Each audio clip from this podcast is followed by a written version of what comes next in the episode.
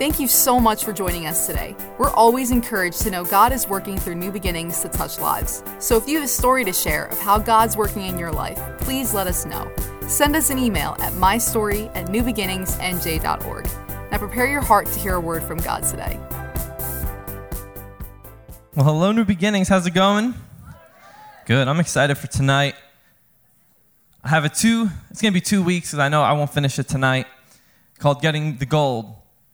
And it's going to be good. Got some stuff here. I got some stuff during worship too. The presence of God was so strong. Amen?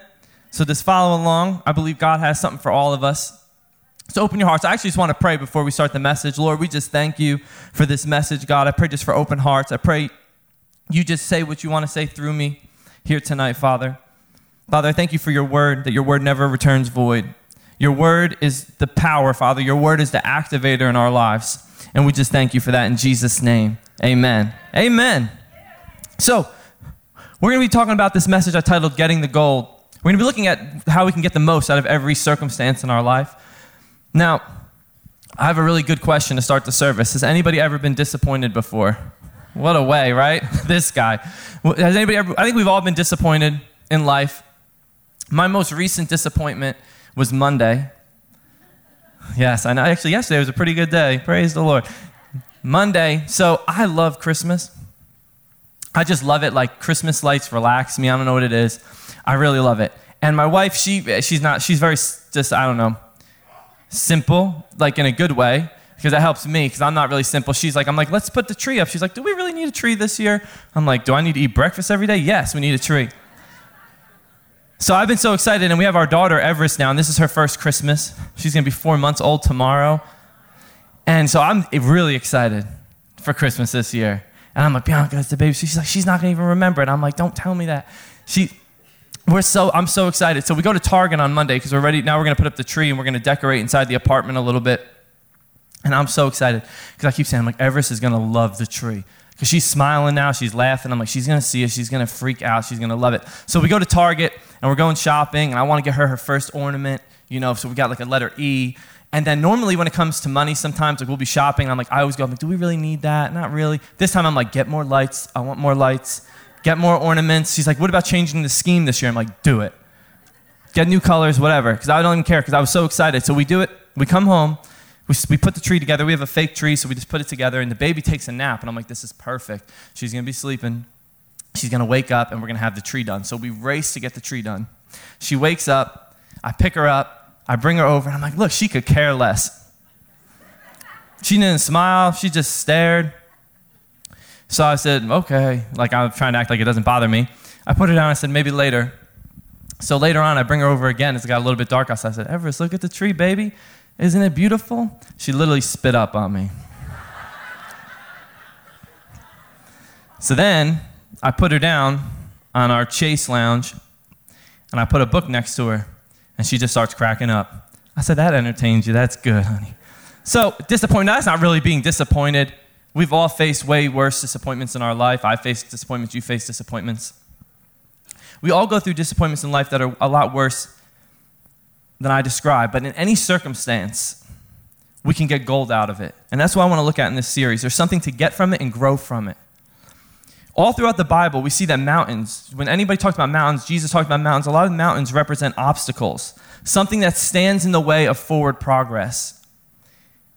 In the Gospel of Mark, Jesus says this. He tells them, He says, For assuredly I say to you, whoever says to this mountain, this obstacle, whatever it may be, be removed and be cast into the sea, and does not doubt in his heart, but believes that those things he says will be done, he will have whatever he says. Jesus used this mountain here as a symbol of adversity, something standing in the way of forward progress in their lives. And honestly, mountains sometimes, they can look insurmountable. They can look huge. They can look daring. They can look uncomfortable to even look at when you see, unless you're like an, a huge outdoors person. But when they stand out against the horizon, sometimes you look at it and you see, even from this picture, it can look like sometimes it says you can go this far, but no more. And that's a dangerous mindset that we can all fall into in our lives. Getting comfortable with something and comfort, whatever it may be. And you know, during the, doing some research, during the pioneer days, so to say, of the USA, before technology existed to carve tunnels through mountains, the pioneers would have to travel many miles out of their way to find a pass in order to continue their journey into the new promised land. And in life, we are all going to face some type of mountain, obstacle, adversity, adversity in our lives at one point or another. Maybe you, right now you're like, I have 100 mountains going on. I feel like I need 100 mountains to move. Maybe that's you here tonight. But understand one fact almost every mountain in the world, no matter where it's located, has some measure of gold in it. Seriously. Back in the late 1800s, there was an outbreak they called it gold fever. Rumors swept all over the country that a certain mountain in Colorado was found to be full of gold. There was only one problem, though. The mountain contained tons of gold, but in very small particles. In very small particles. So, how did they get the gold out of the mountain? One man, I thought this was really cool, one man in the 1800s decided to use some creativity. Instead of chipping away with pick and shovel, he found himself the longest, strongest hose he could find and hooked it up to the most powerful water pump he could buy. His plan was pretty simple. His plan that he would hose down sections of the mountain and channel the watery mud into a system of flumes and ditches, and as the water passed through screens, the screens, the gold particles would be trapped and collected. And millionaires were literally made overnight. In that time, millionaires were made overnight because of this idea. We need to remember in our lives that every one of our mountains, obstacles, adversities are like that mountain. They may seem immovable. Maybe you're in right now, you don't see how it can move, you don't see how it could change, you don't see how it could look positive, your situation, your obstacle. It could be blocking your way, but every one of them has some gold in it. And we want to get that gold out. And if we're going to endure adversity, why not get the gold out of each one? Why not to get the gold out of each obstacle we come out of? Because I believe God wants us to always grow. He doesn't want us to stay the same. He wants us to learn from it, to grow from it, whatever it may be. And going back to disappointment, I believe one of the greatest mountains we will face in this life is the mountain of disappointment. None of us really are exempt from this mountain because we're all going to face disappointment. You know why we're going to face disappointment? Two reasons. Number one, we know other people. People are going to disappoint you, they're human. If you know me long enough, I'm going to disappoint you. And we're going to disappoint ourselves. A lot of times, we don't even look at that. We disappoint ourselves, and we actually, that's actually sometimes harder to let go of than when somebody else disappoints us. We don't, we don't forgive ourselves, we just keep carrying it. We're all going to face some type of disappointment. And disappointment really is it's simply the hurt we suffer when something we thought was going to happen that did not. It Could be a minor setback, it could be a, a big setback, it could be a tragedy, whatever it may be. Something didn't turn out how we thought it would turn out.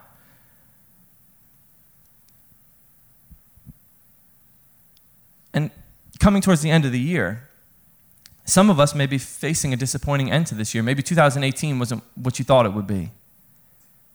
Maybe you wanted a new house and you didn't get the new house. Maybe you wanted the promotion, you didn't get the new promotion. Maybe you wanted to get a new job, you didn't get the new job, whatever it may be. Maybe you thought you would meet somebody this year and you didn't. Maybe so you're looking at 2018 as a disappointing year, but don't just put that in the back burner because if you could really pick out, I'm telling you, you could find some gold in it. You could find some areas you can grow in it. You can find some things that God did in your life. You can find some things going into 2019 that you could take with you and you can grow from. God doesn't really anything. We're going to see this. Jesus doesn't waste anything. He truly doesn't. He doesn't waste anything. We're going to see a little bit about that. But I wrote this down because I believe this is, is so important.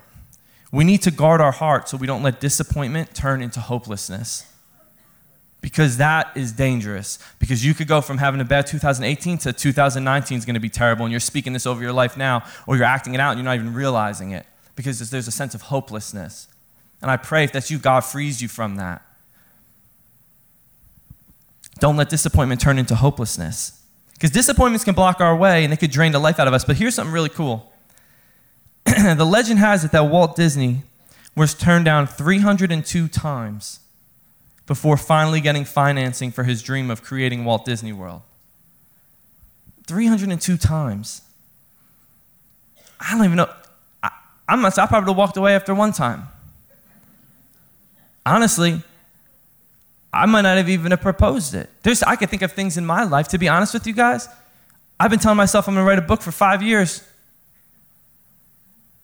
I, didn't, I haven't even started. I realized that this week because I'm afraid of disappointment, because I'm afraid that I'm going to disappoint myself. So, what happens? We don't even start something, let alone if we get turned down or if there's disappointment, continue on. 302 times. KFC founder Colonel Sanders was rejected 1,009 times before finding a taker for his chicken recipe. Praise the Lord, he found a taker. Can you imagine that? Over a thousand times? And both these men, you could see, it's proven that both these men learned the secret of getting the gold out of every mountain. Don't give up. Somebody might need to hear that tonight. Don't give up. Don't give up. The Word of God is full of wisdom on how to move forward through disappointment into the place of divine appointment. Do not let your disappointment make you miss the appointment God has for you. Because God might be calling you to do one thing, or you might just have a strong sense in your heart.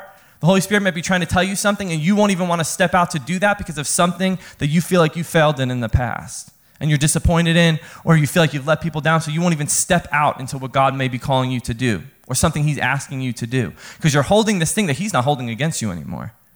You're forgiven.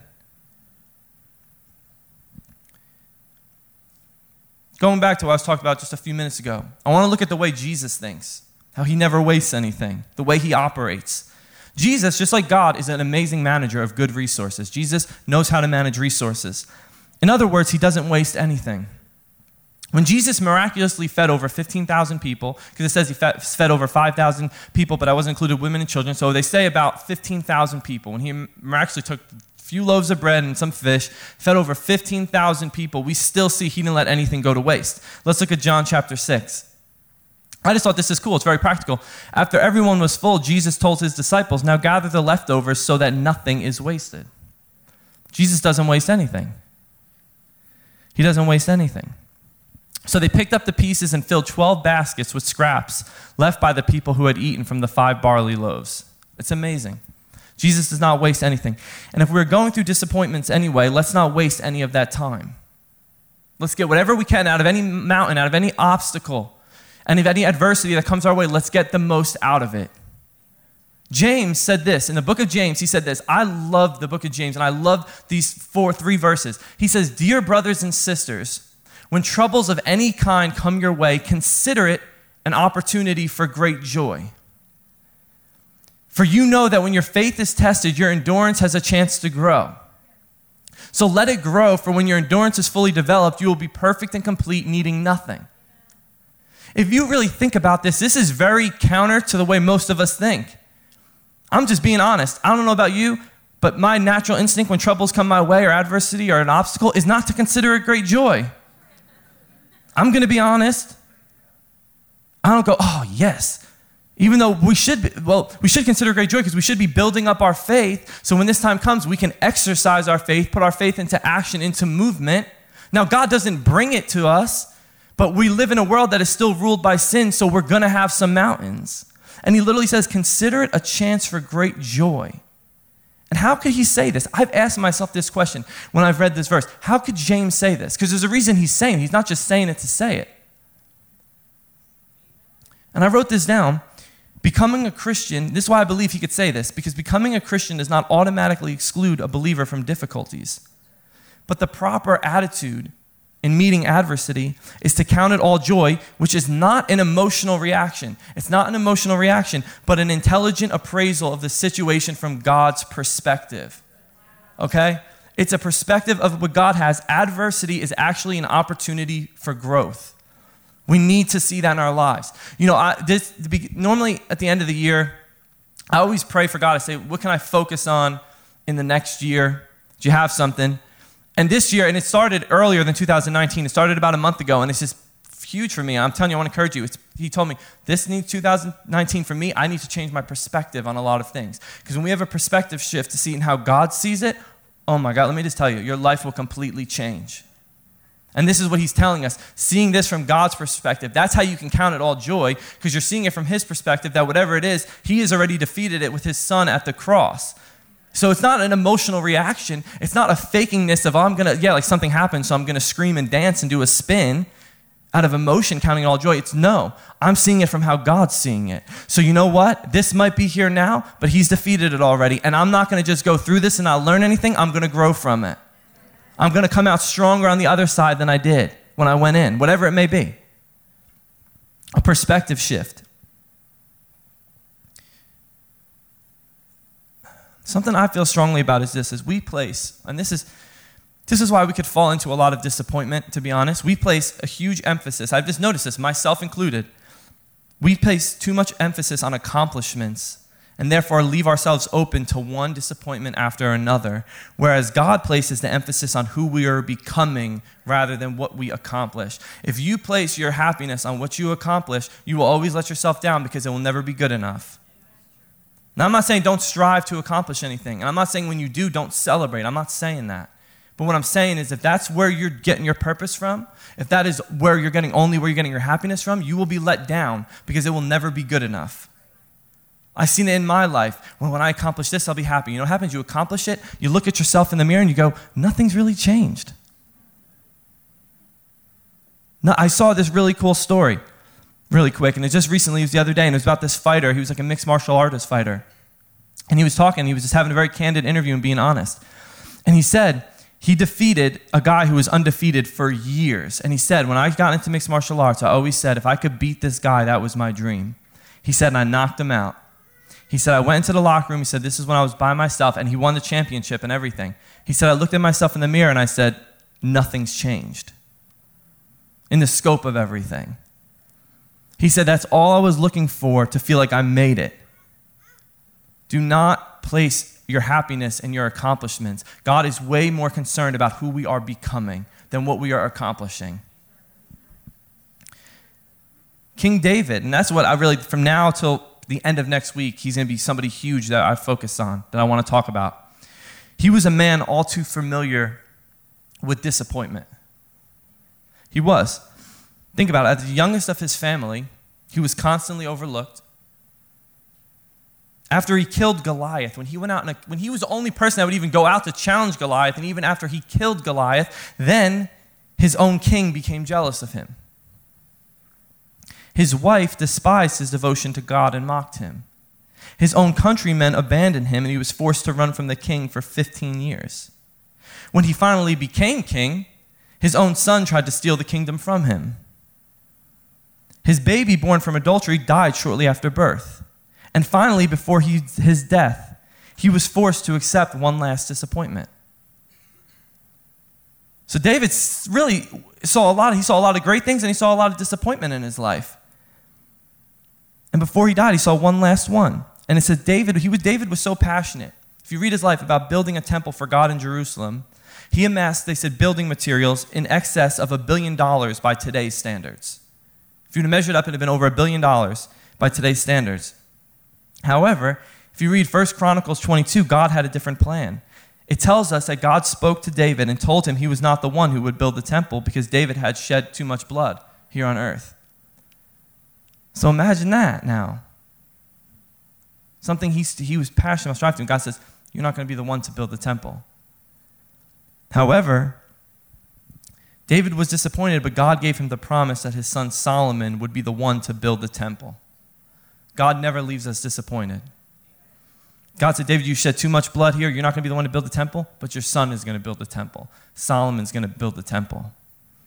God was, and I believe this because God was more concerned with David becoming a man of God than he was concerned with David accomplishing things for God. And we could really see that clearly if we think about it. Because David is the only man in the Bible that God called a man after my own heart.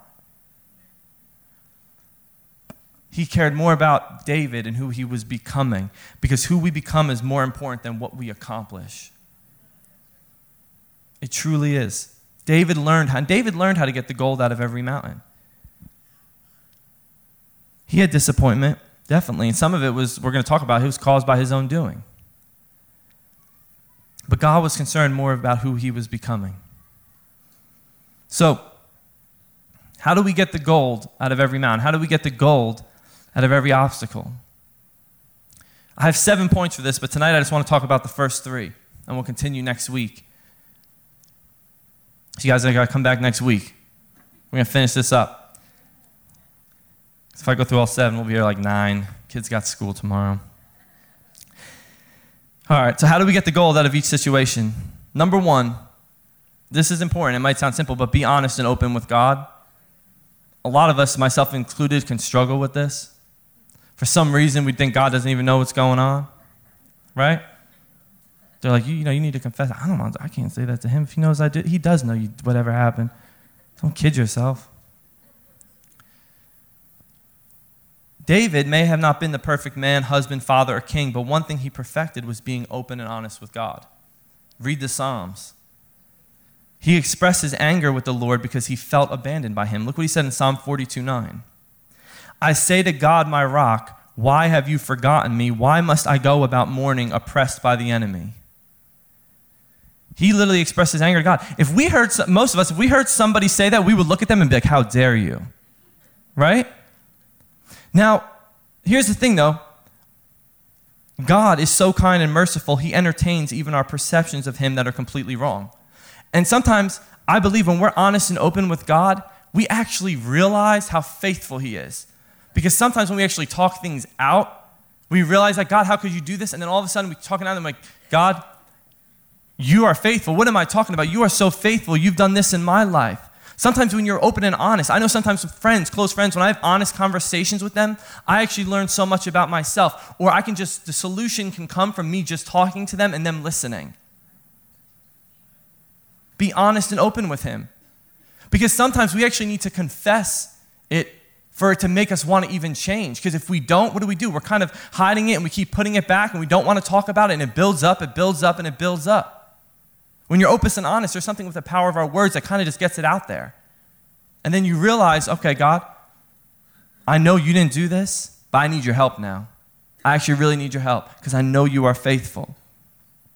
And I, he is, because look what he says in Isaiah. Isaiah 49. God says, Yet Jerusalem says, God says, The Lord has deserted us, the Lord has forgotten us. Never.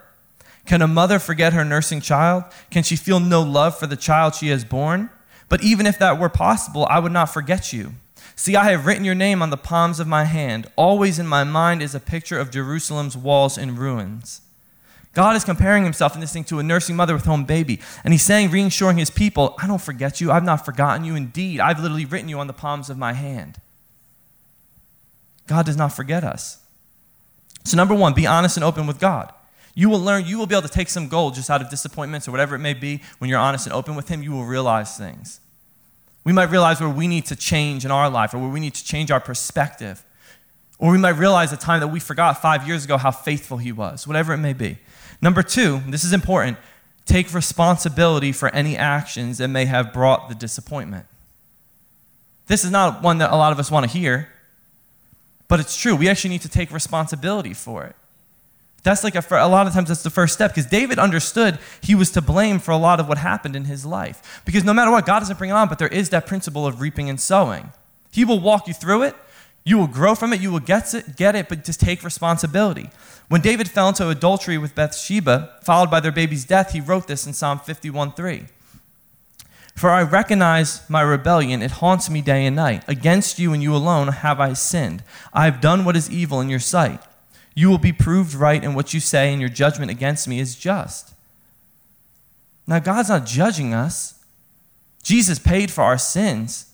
He sees you how he sees Christ. But the reaping and sowing, just take responsibility. God, you know what? I have some disappointment in my life, and it's because I did this. And it's going back to being open and honest. But Lord, I might need to walk th- through some things now, but I know you're going to walk through it with me.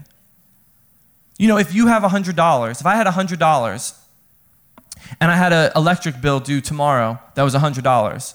And tonight after service, I know I needed to pay that tomorrow, and I went and go, you know, I'm going to go get a steak for $100. And I really enjoyed it because that would probably be really good. And then tomorrow I couldn't pay the electric bill. I couldn't look at God and say, God, you didn't supply all my needs. You're not faithful. I'm just reaping what I sowed. I spent $100 on a steak instead of my electric bill. But God will walk you through it. So we might need to walk through some things in life but we can grow from it We knowing He will walk us with us hand in hand. And He's not judging us. He's not mad at you. He's not holding anything against you. He's not disappointed in you, which a lot of us, we get into that mindset. So we don't even want to start the process because we feel like He's disappointed in us. He's not disappointed in you. So take responsibility for the actions that may have brought this disappointment. Because all of us in our life, we can look at disappointment and says, mm, that's because I did that. That's because I got involved in that. That's because I didn't decide on that. That's because I made the wrong decision on that. We're still here today. For as long as you're still breathing, God's not done with you yet. That doesn't define who you are. Jesus defines who we are.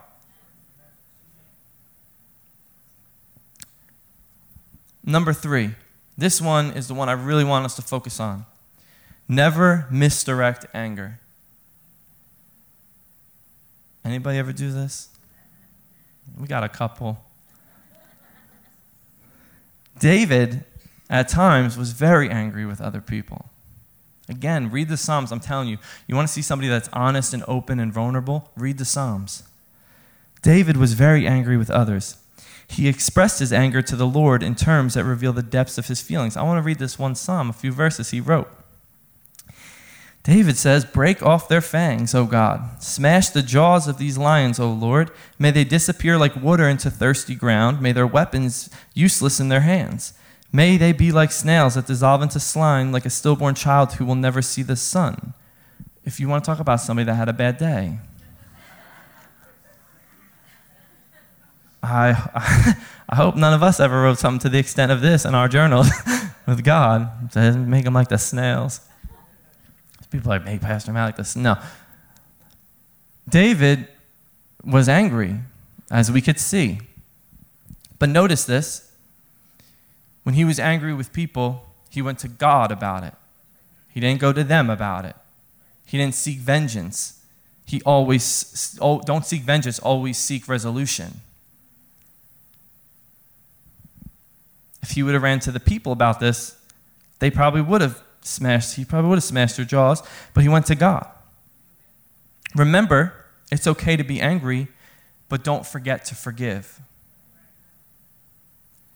Don't forget to forgive because when we don't forgive, it hardens our heart. If you want to get the gold out of any obstacle, adversity, a mountain you are going through, I'm telling you now, do not live in unforgiveness because you will not get any gold because your heart will be so hardened. You'll be so preoccupied with that. You'll be holding on to 10 things from five years ago, two years, one years ago. You will miss what God is doing. Forgiveness is so powerful in our lives. And we need to address it when it happens. You know, this is going to be embarrassing, but whatever. We're family. I'm either, like, when it comes to things, I'm either like all in or I'm a procrastinator. I'm not really anywhere in the middle. One of the things I procrastinate is some duties at home I have to do. So, my wife likes to get things done. She just likes to do it. And me at home, I could be working on things and just like, hey, wait, this needs to get taken out. You left your shoes over there. Whatever, you know, your clothes, you, what are you just going to throw them like that? Can you go pick them up where they are? And always, when it comes to little things in the house, if this needs to be cleaned. You said you were going to clean this. I say, I'm going to, I'm going to do it. The famous words, I'm going to do it. I'm, I'm working on this now. I can't do it now. I'm going to do it. You know what happens? Number one, it doesn't help my marriage in the moment. Number two, I actually get angry because that later on that day, when, or that week, when I actually decide to do everything I need to do, I have like 30 things I need to do now. And I'm frustrated because now I'm looking at it as like this is going to take me hours. And I actually get frustrated. And then I realize if I would have done those things in the moment, I wouldn't be even doing what I'm doing right now and my wife wouldn't be mad at me. It would be awesome. Happy wife, happy life. I'm just real. And I realized this. So we actually made a rule in our house to help me. We call it the five minute rule. That means if you could do it within five minutes, you just better get up and do it. And I've gotten better. I would be lying to you if I looked you in the face and said, every time I succeed, I don't. But I've gotten better. But this is the same thing with unforgiveness. Because if we let every offense build up in our life and we don't deal with it when it happens, the next thing we know, we just might pile on somebody. We might burst out one day, whatever it may be. Don't let offense or unforgiveness or whatever it may be pile up, pile up, pile up, pile up, pile up. So you go, oh, now I need to deal with it. And then you, you lash out on somebody about something they did 15 years ago. Deal with it when it happens. Forgive. And if God is more concerned with who we are becoming, we need to forgive. If He is more concerned about who we are becoming, we need to forgive. Because if God forgave us, why shouldn't we forgive others? I'm not saying you have to be best friends with them, but you need to forgive them. Because He already did. You know, one thing, honestly, though, this is, this is true. Bianca and I, we make sure, and, and you know, we've only been married two and a half years now, but when we got married, we said this, and I pray we could still say this 50 years from now. And I can honestly say we, we've done this we, when we got married, the first thing we said is listen, we knew she's going to disappoint me in areas, I'm going to disappoint her. It's just life. But we will never go to sleep angry at one another. And it's only been two and a half years, but we have never gone to sleep. We always resolve it. We have not gone to sleep angry at each other because we don't want that to carry over into that. We always deal with it. And I pray we can say that 50 years from now.